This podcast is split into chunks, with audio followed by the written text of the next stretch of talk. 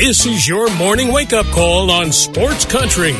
Grab a cup of coffee and hang with us every weekday morning for the latest news, sports, and other things going on around the world and in your backyard. Now, here's your host, Gene Gums.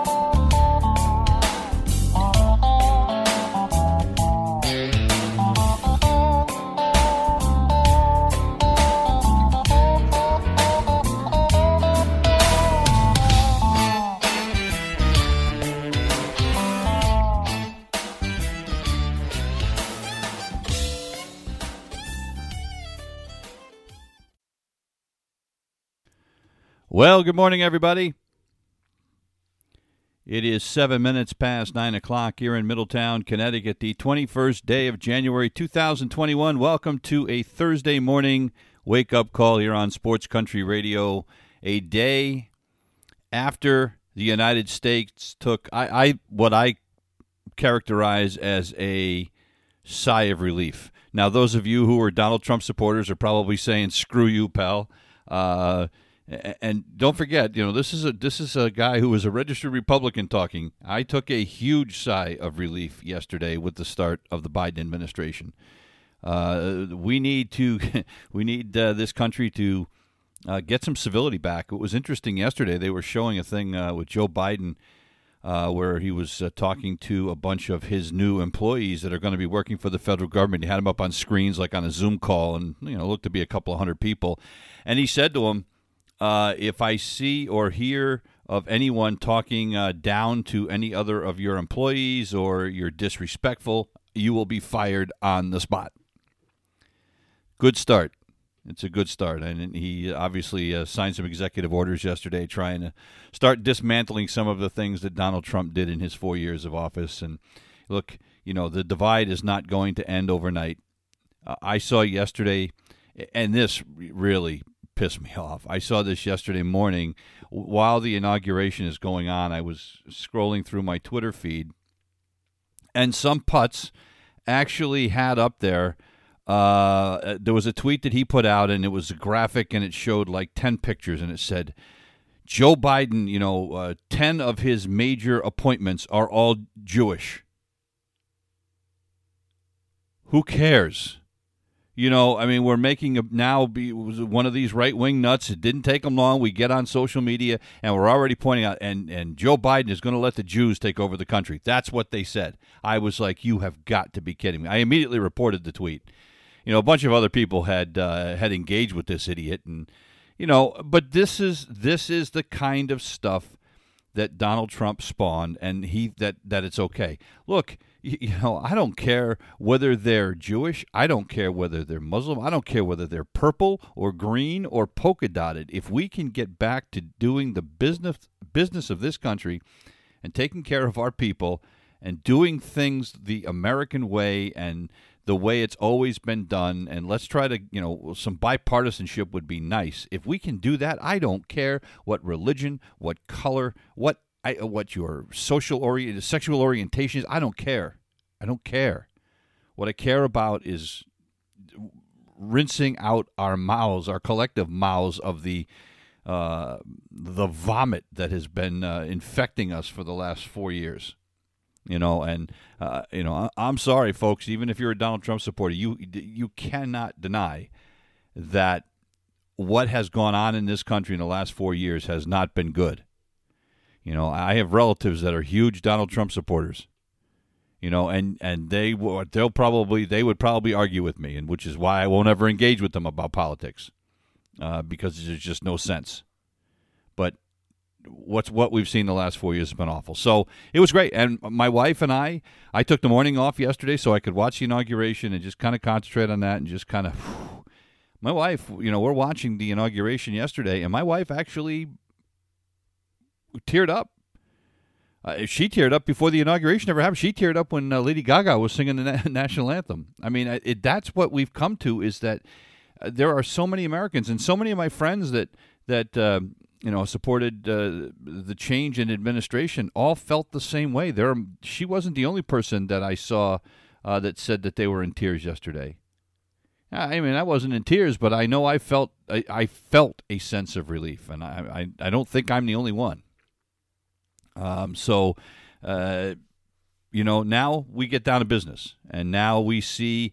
Again, at the end of the day, whether you agree with the policies, all the policies of the Democratic administration or not, what I want to see is I want to start seeing Republicans and Democrats working together. And frankly, they're you know we're going to have to. You know, the Republicans don't have the majority anymore, and so if stuff's going to get done, it's going to have to be bipartisan. Because even with the Democrats, all they need is one person to jump ship in the Senate, and they're screwed. You know, I mean, they need to. This needs to be you know, we need to work together. So let's hope that, that we're on that path. Let's hope. All right, so that is my uh, my feel good portion of the show because I feel good about that. But I'm also I'm also an angry man this morning. Why? Because I watched yesterday afternoon the news come down that the Toronto Blue Jays signed George Springer to a six-year, $150 million deal, George Springer, the kid who grew up a Red Sox fan, who's from New Britain, Connecticut, wanted to play closer to home. I mean, Toronto's closer than Houston, but Boston would have been even closer. But having said that, it's not necessarily that Springer signed this contract. And look, it it makes the Blue Jays better. There's no question about that. You put him in the middle of that lineup, you know, with uh, with Vlad Jr. and and uh, Bo Bichette. I mean, this is going to be a dangerous Toronto. This, you know, the the only thing that Toronto is lacking, and they they've signed a little bit of pitching, but if they get any pitching, you know, they could they'll be they'll be ahead of the Red Sox in the standings again this year. They will be. The only uh, bright side yesterday, because originally when the thing came down about Springer, word came down that they were minutes away from signing Michael Brantley away from the Houston Astros. And so they would, in one fell swoop, they'd be adding Brantley and Springer to that team. I was almost uh, apoplectic. Now, to come to find out, that Brantley ends up signing at the last minute. He re-signed with the Houston Astros because the Astros, I'm sure, had to up their their game very quickly because they were looking at the possibility of losing two thirds of their outfield. You know, they had already lost Springer. If they lose Brantley, then then where are you going? I mean, they had Kyle Tucker, the young kid that uh, played last year, and they're going to stick him in right field this year. But now all of a sudden, they'd be looking for a left fielder and a center fielder. So they end up uh, re-signing Brantley, and that's a, look, that's a great signing. I mean, Michael Brantley is one of the most, in my in my mind, one of the most underrated players in baseball. This is a guy who, over the last couple of years, has hit 309. He's averaged 309 in the last two years. You know, in that a wreck of a year last year. He hit three home runs, I mean, 300 with five home runs and 15 doubles in 46 games, 840 OPS. His OPS over the last two years is like 870. So, I mean, I was relieved when I found out that they didn't get him as well, because then I'm thinking, you know, good Lord. But that begs the question what in the hell is Boston doing? And there are many of us, I was one of them, that was mightily concerned, mightily concerned when Chaim Bloom was hired as the general manager or the director of baseball operations, whatever the hell he is, whatever the hell his title is, of the Red Sox, because of where he came from, where he cut his teeth, and operating under that model in Tampa for so many years had me scared to death. And folks, I'm still scared to death. Uh, Sam Kennedy, the Red Sox president, had a press conference yesterday and was challenged about some of this stuff. And he actually came out and admitted that the Red Sox are not all in this year. So if you're a Red Sox fan, your team president and CEO Sam Kennedy has said, we're not trying to win the World Series this year. Awesome. They better hope they don't have to have fans at Fenway Park this year because that's going to get ugly. I mean, we had to put up with that crap that we put up with last year. Look, the 60 game season aside, it wasn't even that. It was the parade of tomato cans that the Red Sox ran out on the pitching uh, mound and in the field half the time, time after time after time. We had to put up with that all last year. I you know, I don't can you imagine having to watch what we watched last year for 162 games? Kill me. They had 12 starting pitchers they used last year in 60 games. 12. And what have they done to address that this year? Oh, let me answer that for you. Nothing. Matt Andriese. Oh, Matt Andriese, who hasn't been a starter in a while and is a is a is a middling uh, relief pitcher that they could you know they could stretch out and put him back into the starting rotation. And Martin Perez, one of the tomato cans they ran out there last year. That's our answer. Now I'm okay with Martin Perez. If he's our number five starter, I'm fine with that. You know, and I know Chris Sale, you know, is going to be back probably in July. But you've got Nate Eovaldi, who is, you know, a sneeze away from the disabled list every time he goes out on the mound. You've got E-Rod, who you have no idea what you're going to get from. He had to take last year off because of the myocarditis from COVID 19. We don't know whether he's going to be an effective pitcher this year. We have no clue. So we are going to have another mess on our hands. They chose to let Jackie Bradley walk in free agency instead of trying to sign him to an extension. So right now, we don't have a center fielder. Now you could say, all right, Alex Verdugo is our center fielder. All right, well then we don't have a right fielder. We don't even really have a left fielder either. I mean, you know what? Uh, we've got the Yankees out there signing all kinds of players. You know, the signing Corey Kluber, who was there for the Red Sox for the taking. They re signed DJ LeMahieu. We get Hunter Renfroe to play left field. Oh, pardon me if I don't get excited about that one. And Matt Andriese. That's what the Red Sox have done. And the Red Sox, by the way, are looking to trade Andrew Benintendi, who is our left fielder, or should be, but he's making too much money. He's going to make six and a half million dollars. So the Red Sox suddenly, you know, the the uh, bargain basement shoppers are going to trade Andrew Benintendi to get a couple of prospects that are cheaper. That's what we're doing. The Red Sox are operating like they're a mid-market team. Now, Sam Kennedy yesterday said, "Oh no, no, no, I don't, I don't agree with that."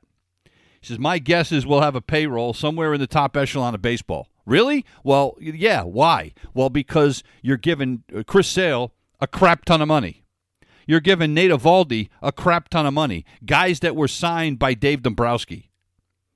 You know, you've got some. You know, you traded Mookie Betts for God's sake, you know, and that's the thing. You're testing the Red Sox patience. Look, we we get it. You know, you felt like you had to move on from Mookie. You didn't want to pay him thirty something million dollars a year. All right, fine. You got Alex Verdugo back. Look, I like Alex Verdugo. I think he's going to be a fine player. And then you got a bunch of prospects back. That they're prospects, folks. We don't know that they're going to turn into anything. And you know, Sam Kennedy yesterday talked about we have to rebuild our farm system. Excuse me we paid the price for you know for our our 2018 championship, you know, and that's you know that's why things are a mess right now. So we have to rebuild this team. You know, we, we think we can be competitive, but we have to build this for the longer term. So essentially, what he said is, you know, look, Red Sox fans, uh, you know, we've been all in, and you know, we won you some championships, but don't plan on another one anytime soon. Right. We've had one of the best, one of the top four payrolls in each of the last 10 seasons. And yet now all of a sudden we're going to be, you know, somewhere between uh, Tampa and Boston. You know, but we're never going to go to as low as Tampa. I, you know, I, am not. I don't want to get. I'm not going to get carried away here and say that Chaim Bloom's going to turn us into Tampa because that that's not going to fly in Boston. But look, and there are still plenty of free agents out there. You know, this is one of the things that that is frustrating, and it's frustrated everybody. And Sam Kennedy acknowledged this yesterday. He said, "Look, it's been a slow off season. You know, I think I saw a figure, and I can't remember where I saw it, but only like 21 of the 118 free agents are, that are out there have signed. This doesn't, you know, we're not talking about trades like all the stuff that the Padres have done. There, there have been damn few free agent signings. So, you know, there are still people out there. But my concern is, is that is Boston going to pull the trigger? Look, we've still got a hole in center field. To me, and now, by the way, now that Houston has definitely lost George Springer, and Houston has made no bones about the fact that they are interested in Jackie Bradley Jr. Now the Red Sox are probably going to find themselves competing with the Houston Astros for Jackie Bradley Jr.'s services. You probably could have locked him up for a number of years if you had done it the right way, but now you're going to be in a bidding war. But he's still out there. You know what? I'd be okay if they brought him back. But they have a huge hole at second base. Christian Arroyo, the guy that they one of the tomato cans they threw out there last year, is he our answer at second base? Because it seems like that's what the Red Sox are telling us. Now there are a couple of guys out there that could play that position that are still available. Kolten Wong's out there. I would love to have Kolten Wong on this team. Or Marcus Semien. I would love to have either one of those guys. Plug those guys into second base in a heartbeat. Sox fans are feeling a little bit better. Jake Odorizzi's still out there. Masahiro Tanaka is still out there. Look, neither one of those guys to me moves the needle in the like overjoyed category. But if you could take a Masahiro Tanaka or a Jake Odorizzi and put them in your 3-4 slot in that rotation, this team is better. Well, at what point are we going to do something? Look, there is a great core on this team with Bogaerts and Devers and Verdugo, Christian Vazquez, although I'm still not a huge I think Christian Vazquez is a little overrated. He's been his bat's been a lot better, uh, but he's I think he's overrated. People think he's this this uh, uh, great defensive catcher. I would say he's an average catcher. That's just my opinion, but still, with the dearth of catching in Major League Baseball, you got to count him as one of your your blue chip guys. All right. And, you know, JD Martinez is still there. Now, JD is, has struggled. But JD Martinez, unless he has completely lost it, unless he has pulled a Jim Rice on us, remember how great Jim Rice was? And, you know, Jim's, and I, I was a huge Jim Rice fan. You know, anytime I played any kind of organized baseball or softball my entire life, I always wore number 14 because Jim Rice was a, a guy I used to love to watch play uh, in my, my teenage years when he was coming up. And uh, but remember the fall off he had. He went from being an MVP to out of baseball in about three years. You know, it was kind of sad. Um, I hope that that's not what's happening to JD Martinez. But so you've got a core there of five guys in that lineup. And if they can fix Rafael Devers' defensive problems, this team can be competitive. Can they catch the Yankees with this lineup? Eh, no. But if you add Kolten Wong at second base or Marcus Semien at second base, and you bring back Jackie Bradley Jr. because right now I don't know that there's another center fielder out there. They're really, you know, the center field free agent options are not that great. Uh, there was room. There were rumors that the Red Sox were talking to uh, Jake Marisnick's people. Look, I was. I've been a fan of Jake Marisnick. He's a great defensive center fielder. Great defensive center fielder, but he can't stay healthy. You know, he was a guy that was a role player for the Astros. He went to the Mets, you know, and, and got hurt with the Mets again. When he's been in the lineup and he can stay healthy, he can be a very, very good weapon, but he can't stay healthy. And I'm not sure Jake Marisnick is anything ever going to be anything more um, than a good fourth or fifth outfielder. So, you know, there's not a lot out there that gets me excited about the outfield. But if you can bring back Jackie Bradley and you keep Andrew Benintendi, and assume that what happened last year and the fall off that he had the previous year is just a bump in the road and he's still a young kid and, and assume that we can get him back to where he's supposed to be again this team now suddenly goes from being at the bottom of the american league east to at least a second place team and a wild card team in the playoffs you know they're going to have to work like hell to stay ahead of toronto i think they can stay ahead of Tampa. I think the moves that Tampa has made, letting Blake Snell go, and some of the other guys that that, that they've moved, and and uh, I'm not sure that they're going to be as competitive. Although every time I say that, every time you look at that Tampa roster, you think they're not going to be competitive. They find a way. But I think the Red Sox, if they make some other moves, but they've got to do something. I can't take it. And I was reading. Um, uh, there's a blog that I like reading. Um, it's called Sox Outsider. Matthew Corey, a guy who lives in uh, Washington State, writes it. Really great writer. Um, and he talked about. Uh, he compared what's going on here to the uh, looking at the Bobby Valentine days in Boston. Remember that that train wreck, right back in uh, what was it, 2012? You know, a team that uh, by the end of the season, what they win 69 games that year. By the end of the season, uh, they had traded away everybody.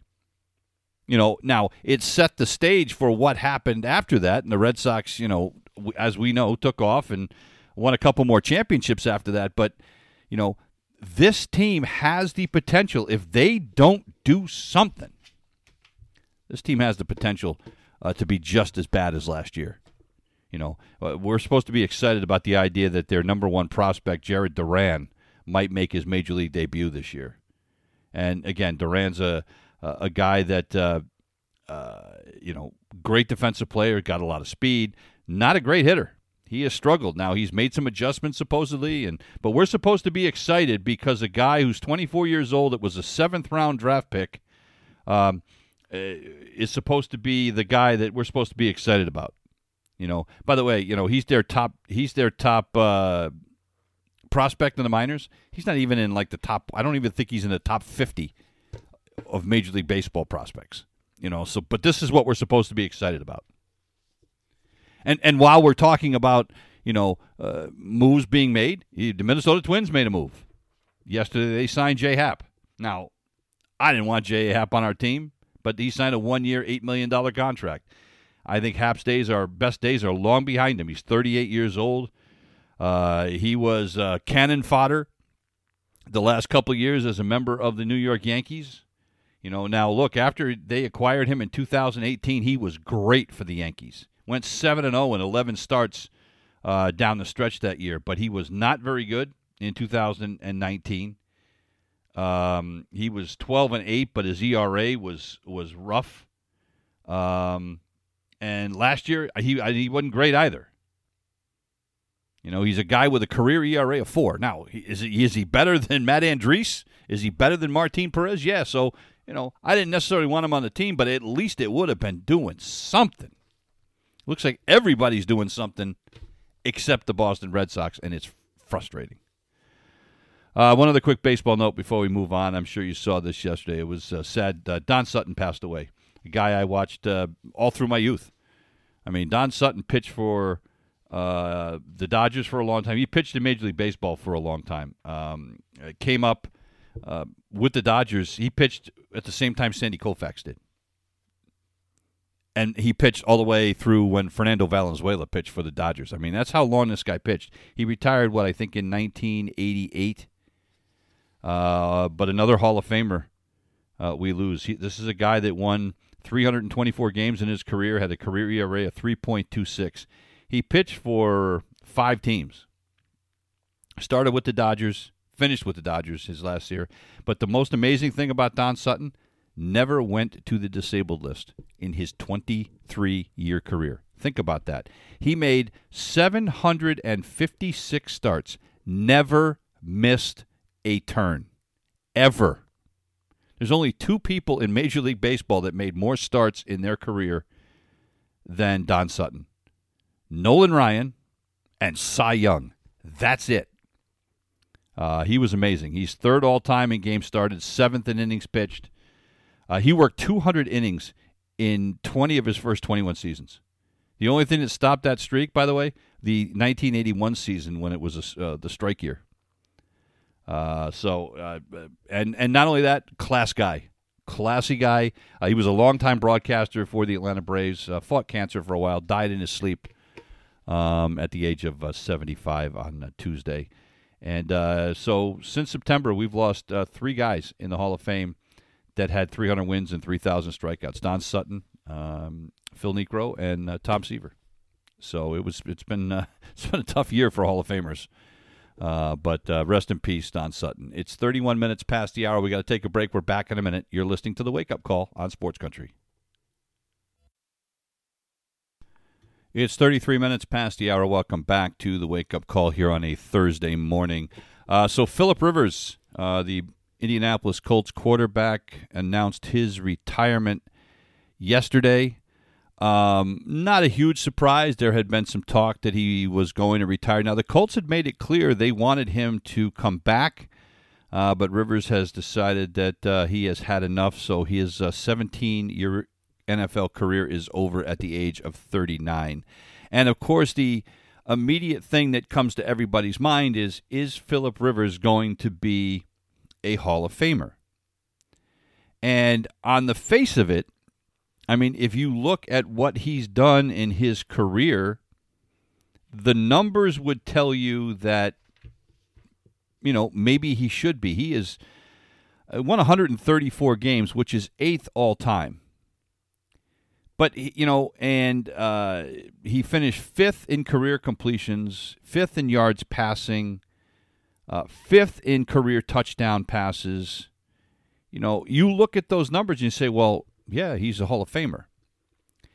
Except that there are damn few people, damn few quarterbacks in the Pro Football Hall of Fame that haven't won a Super Bowl.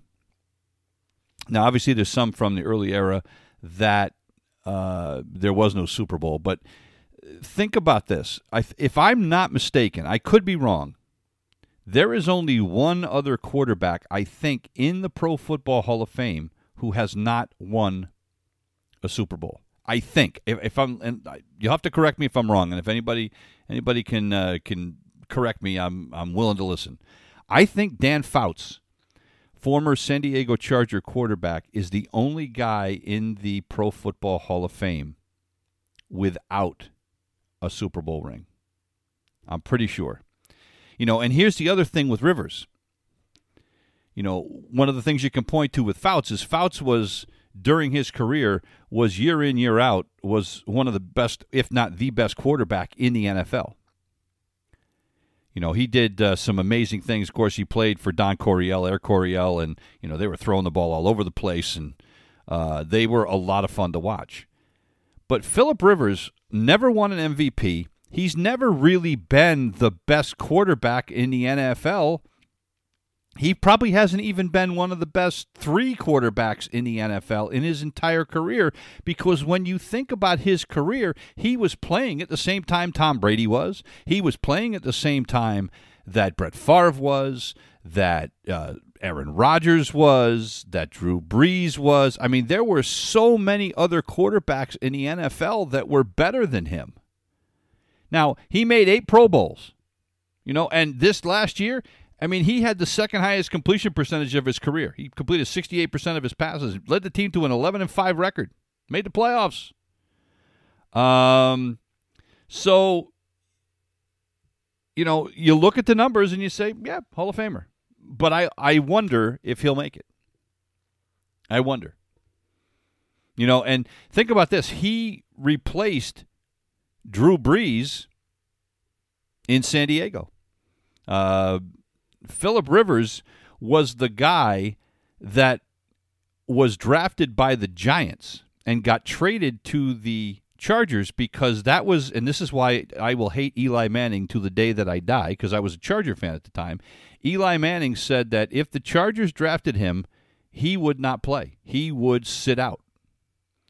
And so the Chargers were forced to draft him and then trade him to the Giants. And they got Philip Rivers back.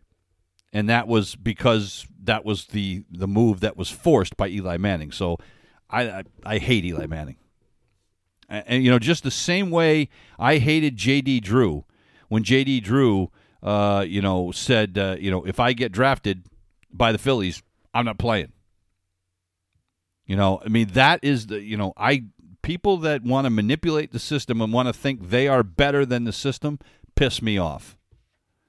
So, anyway, uh, that's an aside because Philip Rivers didn't do that. He but he was caught up in that whole that whole mess. But the numbers say yeah, Hall of Famer. I just don't I just don't know if he will get in. I think he should. I think he should. I mean, if you look at you know, if you look at the body of work, you know, and and he wasn't the prettiest quarterback to watch. He had an unorthodox delivery, and you know, I just I, I you know, but but I think the numbers tell us that he should. I just don't know. I think that the the the uh, whole Super Bowl thing may hold him back. Now, I just referenced Drew Brees. And of course, there's speculation that Drew Brees is going to retire. Drew Brees is three years older than Rivers. He's 42 years old. And uh, we know this about the uh, the broken ribs that he suffered this year. But news came out yesterday, and this was leaked by his wife. I'm not sure how much his wife uh, or how much Drew appreciated his wife doing this, or actually how much the Saints appreciated this, because uh, his wife Brittany on Instagram yesterday talked about you know the rib and the lung injury that he suffered in that hit. Everybody knew about that. Well, according to Brittany, he also played with a torn rotator cuff and a torn fascia in his foot. Those injuries were never disclosed by the New Orleans Saints all year. So, and, and you know, when we had Dan, when we have Dan Campano on, we talk about that. You know, we talk about Brees a lot and about how Brees hasn't didn't look his age. He looked like a guy who was ready to hang it up. Now, as we know, he was good enough to get the Saints, you know, to the uh, to the playoffs, and uh, you know, so we know that that the skills hadn't diminished that much, but he wasn't throwing the ball down the field very far. You know, we, he wasn't. He just he was a lot of dink and dunk stuff. It's stuff that we weren't used to seeing him doing. Well, now that may explain it. If he has a torn rotator cuff, it makes it kind of hard to throw the football deep. And a torn fascia, which is the connective tissue in your foot, that makes it kind of difficult to run. You know, uh, so you could not blame him if he decided to retire after that. You also could understand if he decided that, you know what, I don't want to go out like that. I'd like to try to play, you know, a final healthy season and see what I could do if I was healthy. Now, not many quarterbacks play, obviously, at that age. He and Brady are just, you know, freaks of nature. But I think he's going to retire. I mean, if you're Drew Brees, 11 broken ribs, a collapsed lung, a torn rotator cuff, and a bad foot and you played on that for an entire year, um, yeah, I think he's going to hang it up. But I just think it's funny uh, that his wife outed him. I shouldn't say outed him. That's that's probably in this day and age. It's probably not the way. But his wife disclosed the injuries. The Saints didn't. Now her Instagram account is now private. I don't know if it was private before, but it is now because I think uh, uh, people were not happy uh, in the Saints organization that that got out, and maybe the Saints had been hiding his injuries all year. Uh, so anyway, um, uh, but I I, I think uh, I think he's probably had it. Um, don't forget, we'll have Dan Zappano on tomorrow, nine thirty, with uh, the look at the AFC and NFC championship games. Get his take on that. Uh, so you won't want to miss that. Uh, other football news: the Detroit Lions yesterday made it official. Uh, they signed the New Orleans Saints tight ends coach Dan Campbell as their new head coach. Uh, we knew that was going to happen, so that wasn't a surprise. What was a surprise is that the deal is for six years. Now, uh, that is a long time for a guy that doesn't have a lot of head coaching experience. He does have some. He was the interim coach of the Miami Dolphins back in 2015. They went five and seven. Now he's been a assistant coach in the NFL for 11 years. Um, he also has the title of assistant head coach with the Saints. I don't know, you know, whether that helps or not, but uh, and he played in the league for 11 years, so he knows the NFL. But that is a long contract for a franchise um, that has been bad for a long, long time. Now they just uh, hired a new general manager in Brad Holmes. And by the way, congratulations. He, he's one of just four black general managers in the NFL. Um, but, uh, and a lot of people thought because they were hiring a black general manager, they'd hire a black head coach. And I, by the way, I'm surprised. There's still a couple of openings out there, and um, Eric Bieniemy, um, who is a uh, assistant coach with the Kansas City Chiefs, has been getting some interviews, but he has not been hired yet. And if you talk to Andy Reid, if you've uh, paid attention at all, Andy Reid said that Eric Bieniemy is the kind of guy that he would want his kid to play for. Um, so it sounds like that. Uh, you know, there's some teams that are missing out on an opportunity. There's still a couple of opportunities. Houston job is still open, uh, so we'll see. But uh, but that's a long contract for Detroit to hand out to Dan Campbell. And Campbell's 44 years old. By the way, you look at his headshot. If if there is a uh, if you look up football player in the dictionary, you should see a picture of Dan Campbell. This guy looks like remember the old uh, uh, game when we were kids. Uh, uh, what was it like? Uh, Rock'em Sock'em robots or something like those robots that had like these square heads. You look at Dan Campbell's picture, and this guy just looks like a football player. He's rugged looking as hell, and he's got this. He, he literally does. His head looks like it's square. It looks like if you hit him in the head, you would break your hand. but anyway, a six-year deal, and uh, he's got his work cut out for him. Matt Patricia uh, lasted a little over two seasons. Went 13, 29, and one. They were five and 11 last year. Uh, they have one playoff win.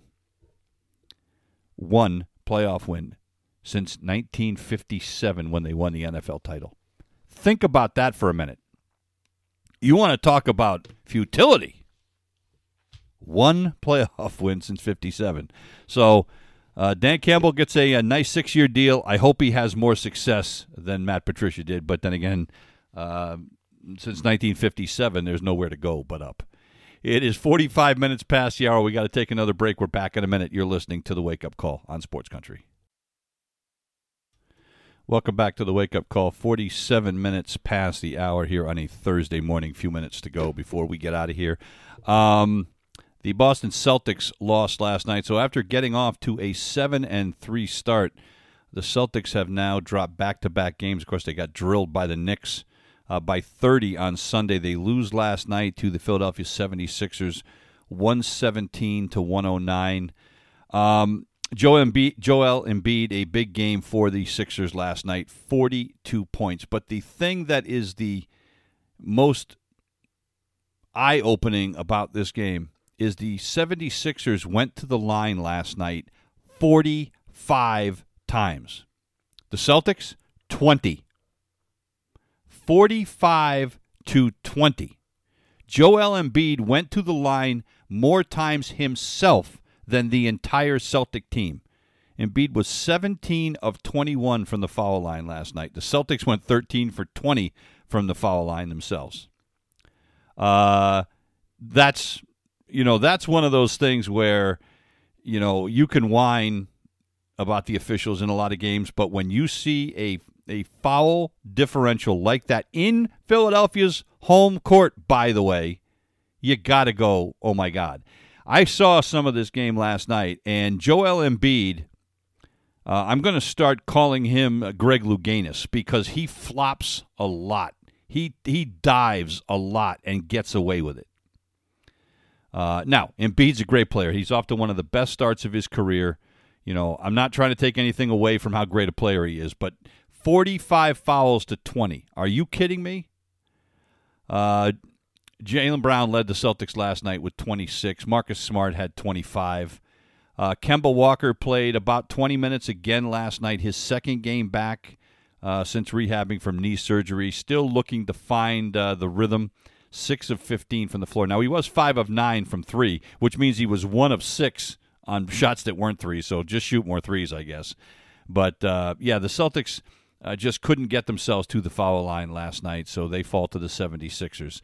Uh, the other game of note last night, uh, Kyrie Irving made his way back to the Brooklyn Nets lineup last night after missing the uh, previous number of games. And uh, they lost anyway. They lost to Cleveland in double overtime last night, 147 to 135.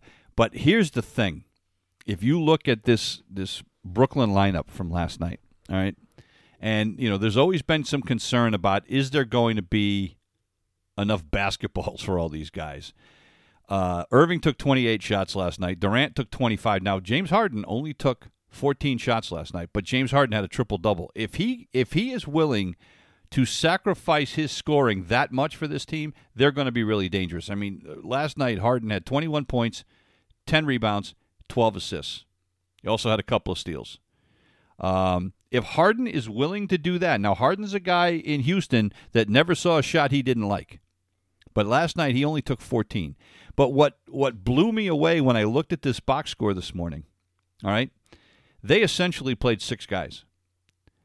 All the starters played, uh, with the exception of DeAndre, DeAndre Jordan, the center. He only played uh, 25 minutes. But Green played 45, Durant played 50, Harden played 50, Irving played 48. The only other guy that got significant, Joe Harris, uh, filling in for Jordan, played 42 minutes last night. But then it's like they throw in a couple other guys for a few minutes here and there. But this is essentially a six now, maybe call it a seven man rotation for Brooklyn. If they're going to continue to have that all year, my my only concern if I'm a Nets fan is look, these are all great players. My only concern would be whether or not they're going to be able to sustain that level of minutes and still have anything left in the tank come playoff time. But, you know, we'll see. But anyway, uh, uh, the Cavaliers win it. Uh, Collin Sexton with 42 points last night on 16 of 29 shooting to lead the way for Cleveland. Cleveland outscored Brooklyn in the second overtime, uh, 20 to eight. So, all right, that's where we're at as far as the NBA goes. News came down. Tiger Woods had another surgery, his fifth surgery on his back. Now, it was supposedly just a minor one to relieve some pressure. When he played that father son tournament with his uh, son Charlie the other last month I guess he was feeling some uh, pain.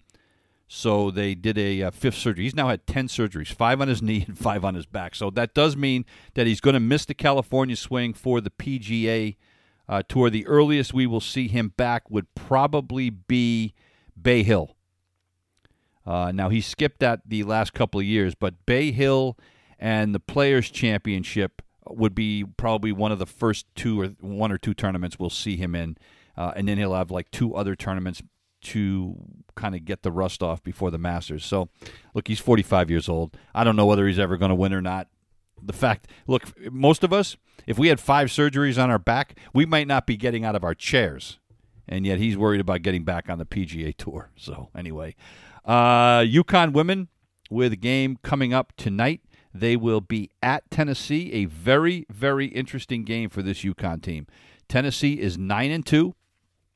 Uh, they're ranked in the top 10 in uh, women's basketball this year. UConn undefeated, but this is going to be probably their biggest test by far. Now they lead the all-time series with Tennessee 14 to 9. Uh, they played last January. UConn won that one by 15. The game was in Hartford. They haven't actually played in Tennessee, I think, in I want to say 10 years. I could be wrong about that. But uh, anyway, so they will uh, play tonight. The game is at 7 o'clock. It's on ESPN. Uh, should be interesting. This is a very big Tennessee team. They're huge. They uh, don't have anybody. I think they have one player in their entire roster that's under six feet. Uh, but they've got their front court is big. You know, six five, six four. Olivia Nelson-Ododa is going to have her hands full tonight. The biggest challenge for her is going to be staying out of foul trouble. And if you're UConn, if you're going to win this game tonight, you have got to limit offensive rebounds against this big Tennessee team. So uh, Nelson-Ododa is going to have to box out like she's never boxed out before. The other thing to watch out for tonight is going to be interesting. Um, Evina Westbrook making her first trip back to Tennessee since transferring from there a couple of years ago. So, uh, one other quick note: uh, Alex Ovechkin has been placed on the NHL's COVID nineteen list and the Capitals as a team were fined $100,000 for violating the coronavirus protocols, uh, including a gathering in a hotel room. So, uh, you know, this is this is again this is why I, I say I worry about you know you've got NHL players that have all the money in the world and you know their their livelihood depends on this, and yet they're stupid and, and have meetings and stuff, and you end up with people on the coronavirus list. And now, but we're worried about trying to play a high school season here and hoping the kids do the right thing. So I do worry about that. You know, this is after the NBA had another game postponed yesterday. The game between Memphis and Portland uh, had to be postponed because of contract contact tracing. It's the 16th game that's already been postponed in the NBA this year. So it's just you know it's such a moving target. Uh, by the way, we've gotten news. Uh, Xavier High School uh, has given us the go ahead to broadcast their games when they start in February. I also heard from Cromwell High School. We're going to be broadcasting the Cromwell uh, boys and girls games as well. Um, and hopefully it's going to include Mercy High School. We're just waiting to hear back from them. But good news on that front. We will have high school basketball here on Sports Country Radio coming up here in a couple of weeks. That is going to do it for us here this morning. We'll be back tomorrow with another edition of the Wake Up Call. Dan Zampano will join us at 9:30, so I hope you can be here. We'll leave you this morning with some music from Garth Brooks. Now he did a great rendition of Amazing Grace yesterday during the presidential inauguration, and uh, this is another uh, this is an important song, I think. You know, he wrote this song a number of years ago, but this is one of those things with what's going on in our country right now. Uh, you have to get involved and you have to uh, stand up for the country. And as Garth Brooks says here, you know, you, if you're going to live, you got to uh, you got to get involved. This is Garth Brooks standing outside the fire. We'll see you tomorrow. You've been listening to the Wake Up Call on Sports Country.